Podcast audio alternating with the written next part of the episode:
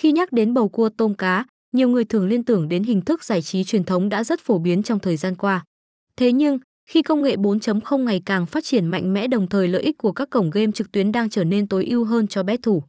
Cụ thể hơn, tại cổng game, trò chơi này đã được triển khai với nhiều hình thức mới mẻ, hiện đại hơn so với lối chơi truyền thống, tuy nhiên vẫn sẽ đảm bảo được nét đặc trưng của game truyền thống. Vì vậy, người chơi mới khi bắt đầu cũng không gặp phải quá nhiều khó khăn khi tham gia vào trò chơi này tại sáu mươi tám Game Bài.